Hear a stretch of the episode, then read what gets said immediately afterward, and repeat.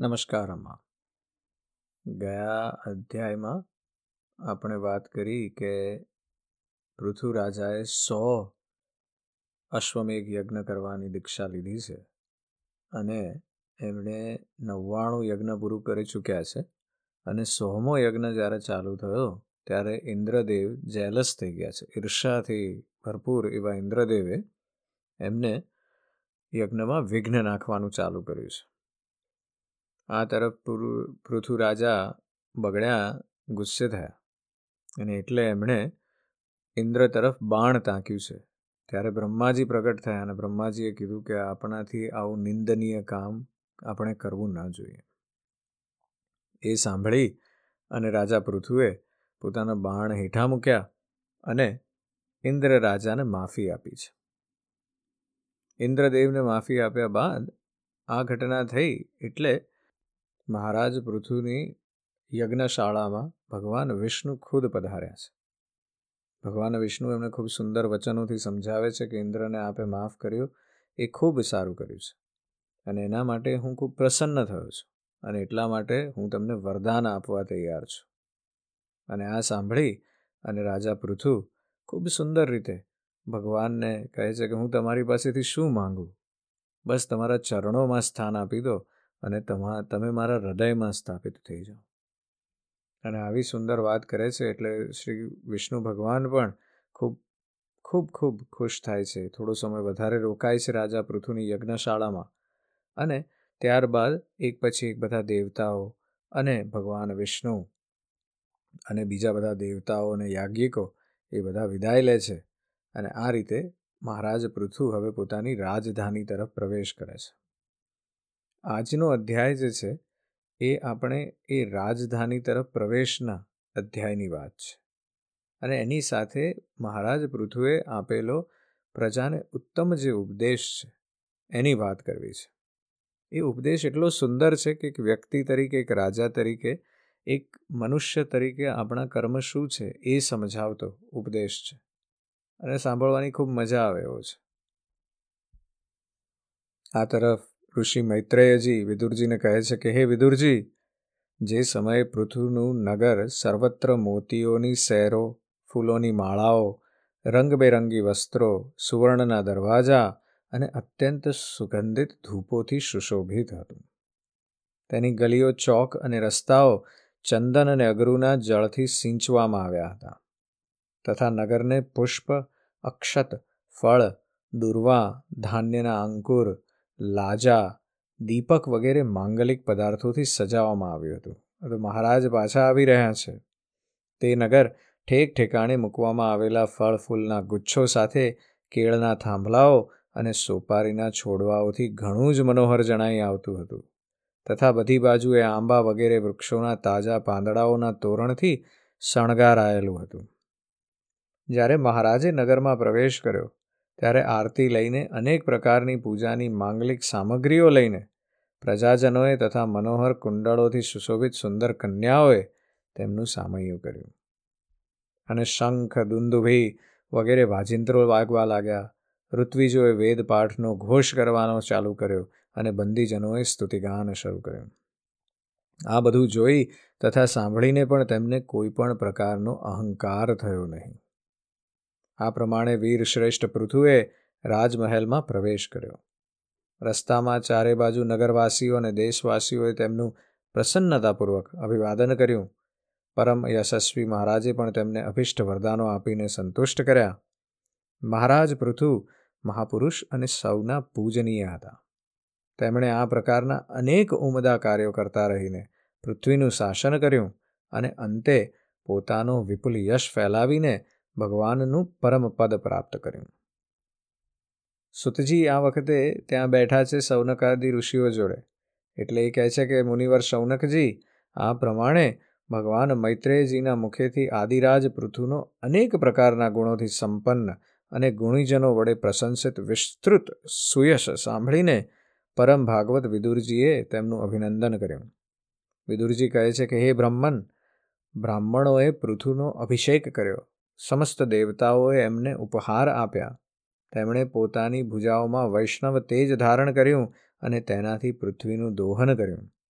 તેમના તે પરાક્રમના અવશેષ રૂપ ભોગ પદાર્થોનો આજે સઘળા રાજાઓ અને લોકપાલો ઉપભોગ કરે છે અને સઘળું વિશ્વ ઈચ્છા અનુસાર જીવન નિર્વાહ કરે છે. ભલા, એવો તે કોણ સમજુ મનુષ્ય હશે કે તેની પવિત્ર કીર્તિ સાંભળવાનું ન ઈચ્છે? તેથી હજી તમે મને વધુ પૃથુ રાજાનું પવિત્ર ચરિત્ર સંભળાવો. આ સાંભળીને મૈત્રેયજી ખૂબ ખુશ થયા અને કહે છે કે, હે સાધુ શ્રેષ્ઠ વિદુરજી, મહારાજ પૃથુ ગંગા અને યમુનાની વચ્ચેના પ્રદેશમાં નિવાસ કરતા હતા અને પોતાના પુણ્યકર્મોના ક્ષયની ઈચ્છાથી પ્રારબ્ધવશ પ્રાપ્ત થતા ભોગો જ ભોગવતા હતા.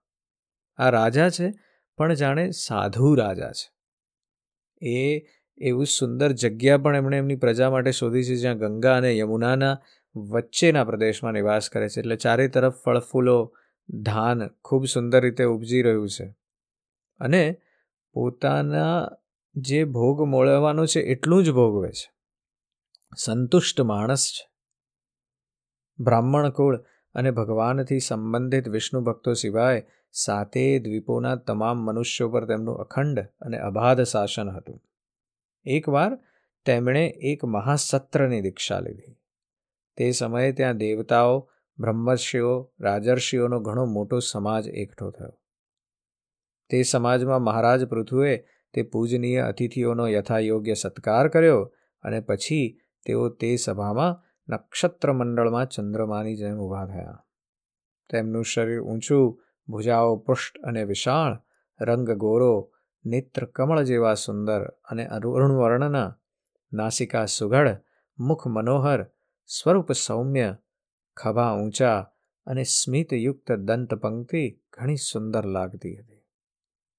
તેમની છાતી પહોળી, કમરનો પુષ્ઠભાગ સ્થૂળ અને ઉદર પીપળાના પાન જેવું સુડોળ તથા વળ પડેલા હોવાને લીધે અતિ વિશેષ સુંદર જણાઈ આવતું હતું. નાભી વમળ જેવી ગહન હતી, શરીર તેજસ્વી હતું. ઝાંગો સુવર્ણ જેવી દેદીપ્યમાન હતી તથા પગના પંજા ઉપસેલા હતા. તેમના કેશ નાના, વાંકડિયાળા, કાળા અને સ્નિગ્ધ હતા. ગરદન શંખ જેવી ઉતાર ચઢાવવાળી અને રેખાયુક્ત હતી અને તેઓ ઉત્તમ બહુમૂલ્ય રેશમી વસ્ત્ર પહેરેલા અને તેવી જ શાલ ઓઢેલા હતા. દીક્ષાના નિયમ અનુસાર તેમણે બધા આભૂષણો ઉતારી દીધા હતા. તેનાથી તેમના શરીરના અંગ પ્રત્યંગની શોભા પોતાના સ્વાભાવિક રૂપમાં સ્પષ્ટ ઝળકી રહી હતી. તેમણે શરીર પર કૃષ્ણમુખ ચર્મ અને હાથોમાં કુશ ધારણ કરેલા હતા. તેને લીધે તેમના શરીરનું તેજ વિશેષ વધી ગયેલું હતું. તેઓ પોતાના સઘળા નિત્યકર્મો યથાવિધિ સંપન્ન કરી ચૂક્યા હતા. રાજા પૃથુએ જાણે સમગ્ર સભાને હર્ષ તળબોળ કરતા હોય તેમ પોતાની શીતળ અને સ્નેહસભર આંખોથી ચારે તરફ જોયું અને પછી પોતાનું ભાષણ શરૂ કર્યું. તેમનું ભાષણ અત્યંત સુંદર, મનોહર પદાવલીવાળું, સ્પષ્ટ, મધુર, ગંભીર અને અસંદિગ્ધ હતું. જાણે કે તે સમયે તેઓ સૌનો ઉપકાર કરવા માટે પોતાના અનુભવનો જ અનુવાદ કરી રહ્યા હોય તેવું લાગતું હતું. રાજા પૃથુએ કહ્યું કે, હે સજ્જનો, તમારું કલ્યાણ થાવ. તમે મહાનુભાવો જે અહીં પધાર્યા છો, મારી પ્રાર્થના સાંભળો. જિજ્ઞાસુ મનુષ્યોએ સંતાના, સંતોના સમાજમાં પોતાના નિશ્ચયનું નિવેદન કરવું જોઈએ. આ લોકમાં પ્રજાજનોનું શાસન, તેમનું રક્ષણ, તેમના જીવન નિર્વાહનો પ્રબંધ કરવા, તેમજ તેમને અલગ અલગ રીતે પોતાની મર્યાદામાં રાખવા માટે મને રાજા બનાવવામાં આવ્યો છે.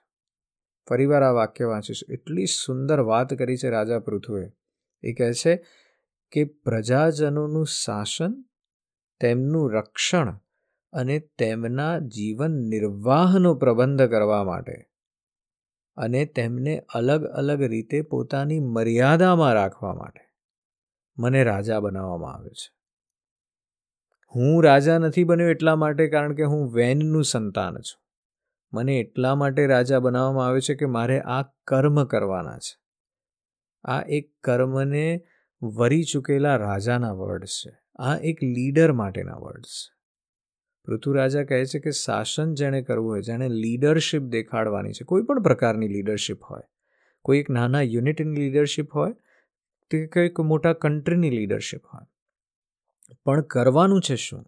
તો કે ભાઈ, તમારા જે સબોર્ડિનેટ છે, તમારી નીચે જે કામ કરી રહ્યા છે, એ લોકોને, એ લોકોનું શાસન, રક્ષણ અને એમની પોતાની ક્વોલિટીઝ પ્રમાણે એમની મર્યાદામાં એમને રાખવા અને એ સમજવી પહેલાં તો અને પછી એમને એમની મર્યાદામાં રાખવા, એ લીડરના રક્ષણ છે. ઋતુરાજા કહે છે કે, તેથી તે બધાનું યથાયોગ્ય પાલન કરવાથી મને તે જ મનોરથો પૂરા કરનારા લોકોની પ્રાપ્તિ થવી જોઈએ કે જે વેદવાદી મુનિઓના મત અનુસાર સમસ્ત કર્મોના સાક્ષી શ્રીહરિના પ્રસન્ન થવાથી થાય છે. જો હું આ કરું, તો મને એ જ શ્રીહરિ પાસે મળવું જોઈએ જે બીજા બધા પણ પોતપોતાની રીતે પોતાના શ્રેષ્ઠ કર્મો કરે છે. જે રાજા પ્રજાને ધર્મના માર્ગનો બોધ આપતો નથી અને કેવળ તેમની પાસેથી કર વસૂલ કરવામાં જ લાગેલો રહે છે તે પ્રજાના કેવળ પાપોનો જ ભાગી થાય છે તથા પોતાનું ઐશ્વર્ય ગુમાવી બેસે છે.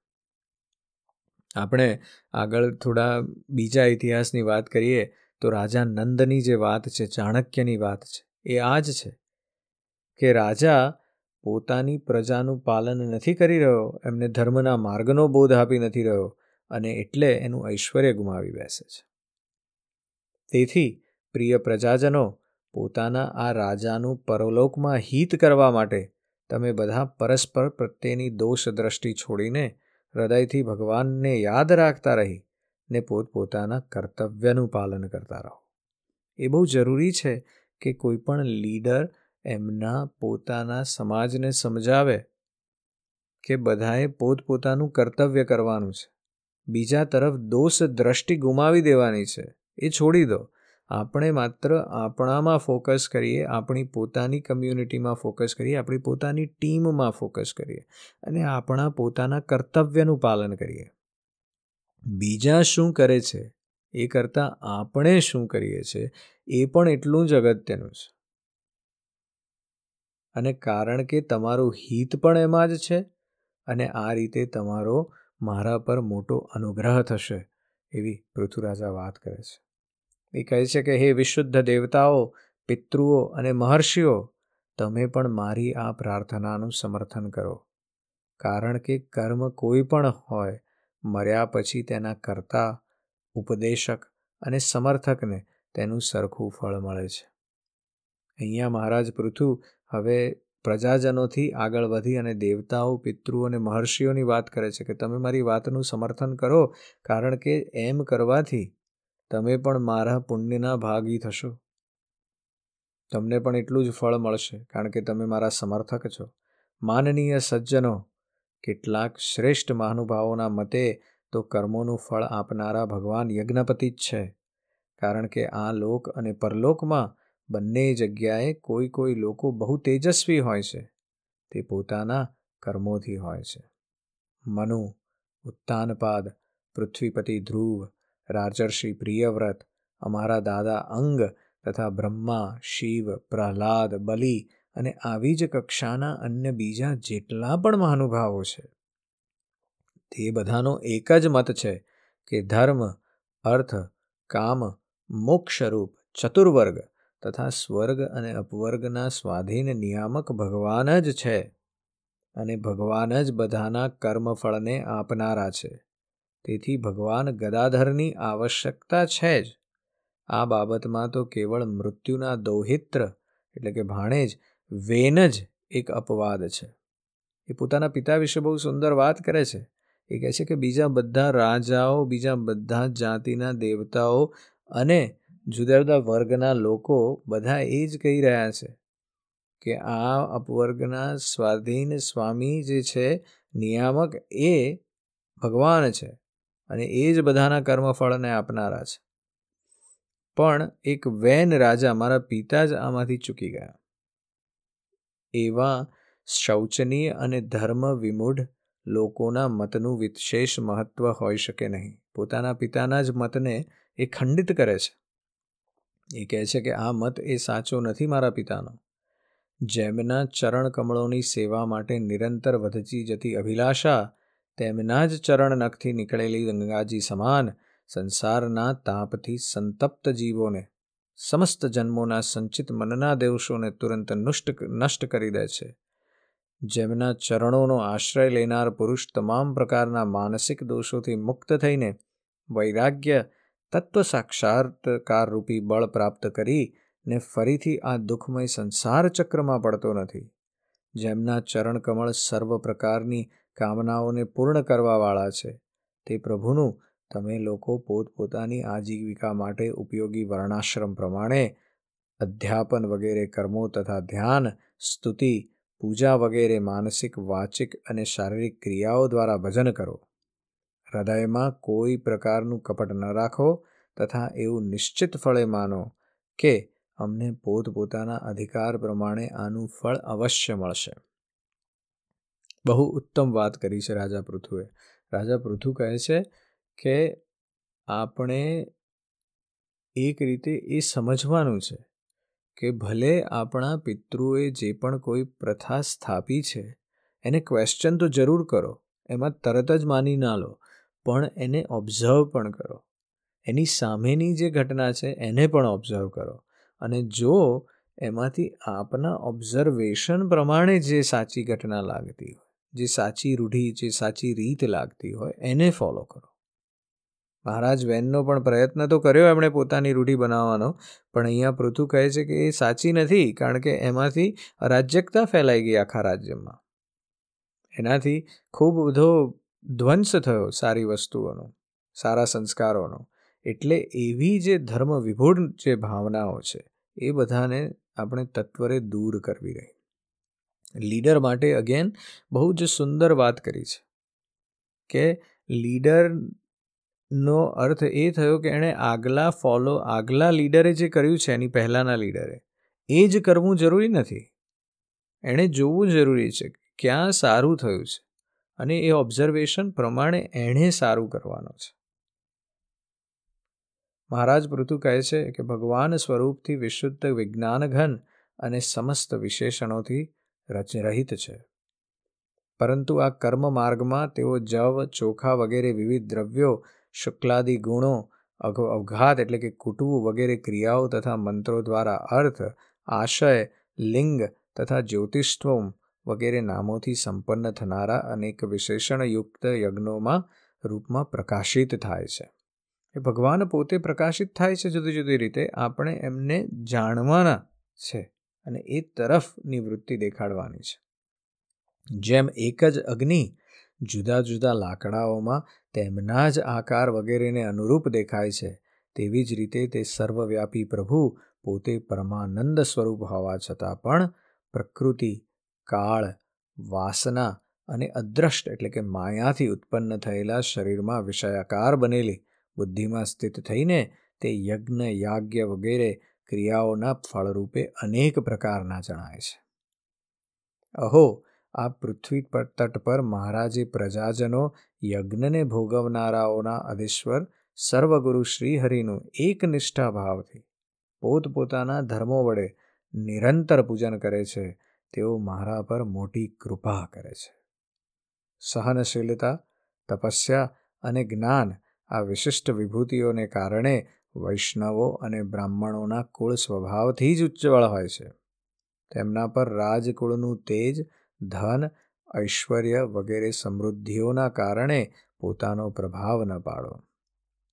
મહારાજ પૃથ્વી અહીંયા બહુ સુંદર વાત કરી કે જ્યારે મારી પ્રજા પોતે જ પોતાના ધર્મોનું નિરંતર પૂજન કરે, નિરંતર આચરણ કરે, ત્યારે મારે ઉપર કૃપા થઈ જાય છે. કારણ કે રાજા માટે જ્યારે પ્રજા જ ડિસિપ્લિન્ડ હોય, એટલે કશું કરવાની જરૂર રહેતી નથી. હમણાં આપણે ઘટના જોઈ અમેરિકામાં. ડોનાલ્ડ ટ્રમ્પના છેલ્લા દિવસો રાજ્ય કરવાના અને એમાં આખા કેપિટોલ બિલ્ડિંગમાં એમના જે બધા પેલા, એમના જે ડિસાઇપલ્સ આપણે કહી શકીએ, એમના જે એકદમ સ્ટ્રોંગ સપોર્ટર્સ છે, એ બધા આવી ગયા કેપિટોલ બિલ્ડિંગમાં અને ચડી બેઠા. અને એ જોઈએ ત્યારે આપણને ખ્યાલ આવે કે જ્યારે પ્રજા પોતાના ધર્મોથી દૂર થઈ જાય અને કોઈ જુદા પ્રકારના જે ડિસિપ્લિન વગરના કર્મો કરે, ત્યારે રાજા ઉપર પણ એટલી જ અસર થાય. રાજા પણ એના પાપમાં ભાગી બની જાય છે. અને એ જોતાં આપણને ખ્યાલ આવે કે ડોનાલ્ડ ટ્રમ્પ ઉપર જે થઈ રહ્યું છે, એનું કારણ એ છે કે, કારણ કે પ્રજામાં અરાજકતા વાપી છે. રાજા જ એમને ઉશ્કેરી રહ્યા છે. અને લીડર જ્યારે ઉશ્કેરે ત્યારે આ બધું થવાનું શક્ય જ છે. એટલે અહીંયા પૃથુ આપણને બહુ સુંદર સમજણ આપે છે કે નાનો કે મોટો કોઈ પણ એવા પ્રકારનો જે પણ કંઈ લીડ કરે છે એ વ્યક્તિએ શું કરવાનું છે? એ મનુષ્યના કર્મ શું હોવા જોઈએ, કેવા હોવા જોઈએ? અને એટલે મહારાજ પૃથુ કહે છે કે મારા જે પ્રજાજનો છે એની પર ખોટી ખોટી વસ્તુઓ કે તે જ ધન, ઐશ્વર્ય જે સમૃદ્ધિ એમને જરૂર ના હોય એનો પ્રભાવ ન પડે. બસ એવું ઈચ્છું છું. એ કહે છે કે બ્રહ્મા વગેરે સમસ્ત મહાપુરુષોમાં અગ્રગણ્ય બ્રાહ્મણ ભક્ત, પુરાણ પુરુષ શ્રીહરિએ પણ નિરંતર તેમના જ ચરણોની વંદના કરીને અવિચળ લક્ષ્મી અને સંસારને પવિત્ર કરનારી કીર્તિ મેળવી છે. આ તો ઇન્ટર રિલેશનશિપ છે. બ્રાહ્મણ એ ભોગ આપે છે. રાજા એ ભોગ આપે છે ભગવાનને એ ભોગ મળે છે એટલે ભગવાન એમની ઉપર કૃપા કરે છે, પણ એ કૃપા કરે છે એટલા માટે જે ભોગ મળે છે. જો એ ઇન્ટર રિલેશનશિપ બંધ થઈ જશે, તો કામ પૂરું. એટલે કહે છે કે આ તો પરસ્પરનો પરસ્પરની રિલેશનશિપ છે અને જાળવવી રહી.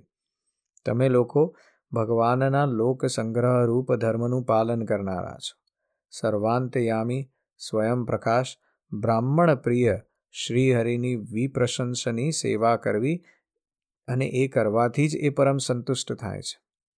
તેથી તમારે સૌએ બધા પ્રકારે વિનયપૂર્વક બ્રાહ્મણ કુળની સેવા કરવી જોઈએ. તેમની નિત્ય સેવા કરવાથી સત્વરે ચિત્ત શુદ્ધ થાય છે અને એ જ કારણે મનુષ્ય પોતે જ જ્ઞાન, અભ્યાસ વગેરે વિના જ પરમ શાંતિરૂપ મોક્ષ પ્રાપ્ત કરે છે.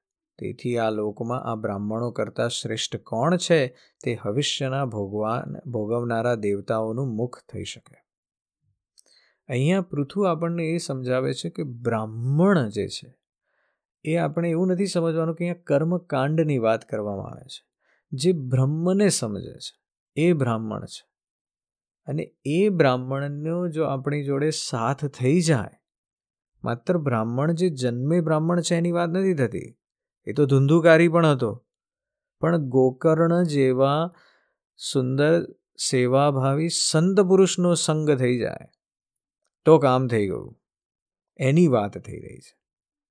ઉપનિષોદાના જ્ઞાનપરક વચનો એકમાત્ર જેમનામાં કૃતાર્થ થાય છે તે સર્વાંતયામી ભગવાન અમૃત યજ્ઞમાં ઇન્દ્રાદિ દેવતાઓને નામે તત્વજ્ઞાનીઓ વડે શ્રદ્ધાપૂર્વક અગ્નિમાં હવન કરાયેલા પદાર્થોને એટલી રુચિથી ગ્રહણ નથી કરતા જેટલી રુચિથી બ્રાહ્મણોના મુખમાં શ્રદ્ધાપૂર્વક અર્પણ કરાયેલા પદાર્થોને ગ્રહણ કરે છે. વાત એ છે કે જ્યારે એ માણસ પોતે બ્રહ્મ તરફ આગળ વધી રહ્યો છે, એ બ્રાહ્મણ પછી હવે બીજા કોઈ પ્રકારના કર્મોમાં એકઠો થવાનો નથી. એને એને લાગુ, એને બીજા કોઈ કર્મો કરવા નથી કારણ કે તો બ્રહ્મ સમીપ જઈ રહ્યો છે. અને જો એ જઈ રહ્યો હોય, તો એ બ્રહ્મ સમીપ જતા વ્યક્તિને, કે જેને એમણે બ્રાહ્મણ કીધો છે, એ વ્યક્તિને ભોજન કરાવવામાં, એ વ્યક્તિનું સેવા કરવામાં ખૂબ કૃતાર્થતા મળવાની છે. એમાંથી ખૂબ સેવા, ભાવ અને ફળ મળવાના છે. એનું કારણ એ છે, કારણ કે એ વ્યક્તિ હવે અન્ન તરફ, કર્મ તરફ ધ્યાન નથી આપવાનું. એનું ધ્યાન તો હવે બ્રહ્મ તરફ લાગેલું છે. એ વ્યક્તિને આપણે મદદ કરવી જ રહી. પણ એ વખતે આપણને આગળ વ્યાસજીએ પાછી પેલી પાખંડની પણ સૂચના આપી છે કે સમજવાનું એ છે કે આ વ્યક્તિ પાખંડી તો નથી ને? અને જો ન હોય તો ચોક્કસપણે એની આપણે મદદ કરવાની છે. મહારાજ પૃથુ કહે છે કે, હે સભ્યશ્રીઓ, જેમ સ્વચ્છ દર્પણમાં પ્રતિબિંબનું ભાન થાય છે, તેવી જ રીતે જેનાથી આ સમસ્ત પ્રપંચનું ઠીકઠાક જ્ઞાન થાય છે તે નિત્ય શુદ્ધ સનાતન બ્રહ્મ એટલે કે વેદને જેઓ પરમાત્મ તત્વની પ્રાપ્તિ માટે શ્રદ્ધા, તપ, મંગળમય આચરણ, સ્વાધ્યાય વિરોધી વાર્તાલાપનો ત્યાગ અને સંયમ અને સમાધિના અભ્યાસ વડે ધારણ કરે છે, તે બ્રાહ્મણોના ચરણ કમળોની ધૂળને હું આયુષ્ય પર્વંત પોતાના મુગટ પર ધારણ કરું છું. એ તરત વાત કરે છે કે પછી એ બ્રાહ્મણ કેવો હોવો જોઈએ? આપણને પેલી પાખંડ અને બ્રાહ્મણ બેની જે જુદી જુદી વ્યક્તિગતતા છે, જે એમની આઈડેન્ટિટી છે, એ આપણે સમજવી રહી. અને એવી વ્યક્તિની પાસે આપણે જવાનું છે જે બ્રાહ્મણ છે. તે ગુણવાન છે, શીલ સંપન્ન છે, કૃતજ્ઞ છે અને ગુરુજન સેવક મનુષ્ય છે. એને બધી સંપદાઓ આપોઆપ મળી આવે છે. તેથી મારી તો એ અભિલાષા છે કે બ્રાહ્મણ કુળ ગૌવંશ અને ભક્તો સહિત ભગવાન મારા પર સર્વદા પ્રસન્ન રહે. મહારાજ પૃથુ અહીં બહુ સુંદર આપણને સમજાવી રહ્યા છે કે આપણે કેવા પ્રકારના લોકોની સાથ મેળવવાનો છે. પ્રજાએ પોતાનું કર્મ કરવાનું છે, રાજાએ પોતાનું કર્મ કરવાનું છે, પણ આપણે એની સાથે કોના સાથે રહેવાનું છે? એવા વ્યક્તિઓ કે જે ગુણવાન છે, શીલ સંપન્ન છે, કૃતજ્ઞ છે, ગુરુજન સેવક છે. એની જ એની જ સંગની આપણે અભિલાષા રાખવાની છે. અને આ સમજાવતા મૈત્રેયજી કહે છે કે મહારાજ પૃથુનું આ ભાષણ સાંભળીને દેવતાઓ, પિતૃઓ, બ્રાહ્મણો વગેરે સાધુજનો ઘણા પ્રસન્ન થયા. એમ, એ લોકો એમની પ્રશંસા કરવા લાગ્યા. તેમણે કહ્યું કે પુત્ર દ્વારા પિતા પુણ્ય લોકોને પ્રાપ્ત કરી લે છે. આ શ્રુતિ વાક્ય યથાર્થ છે.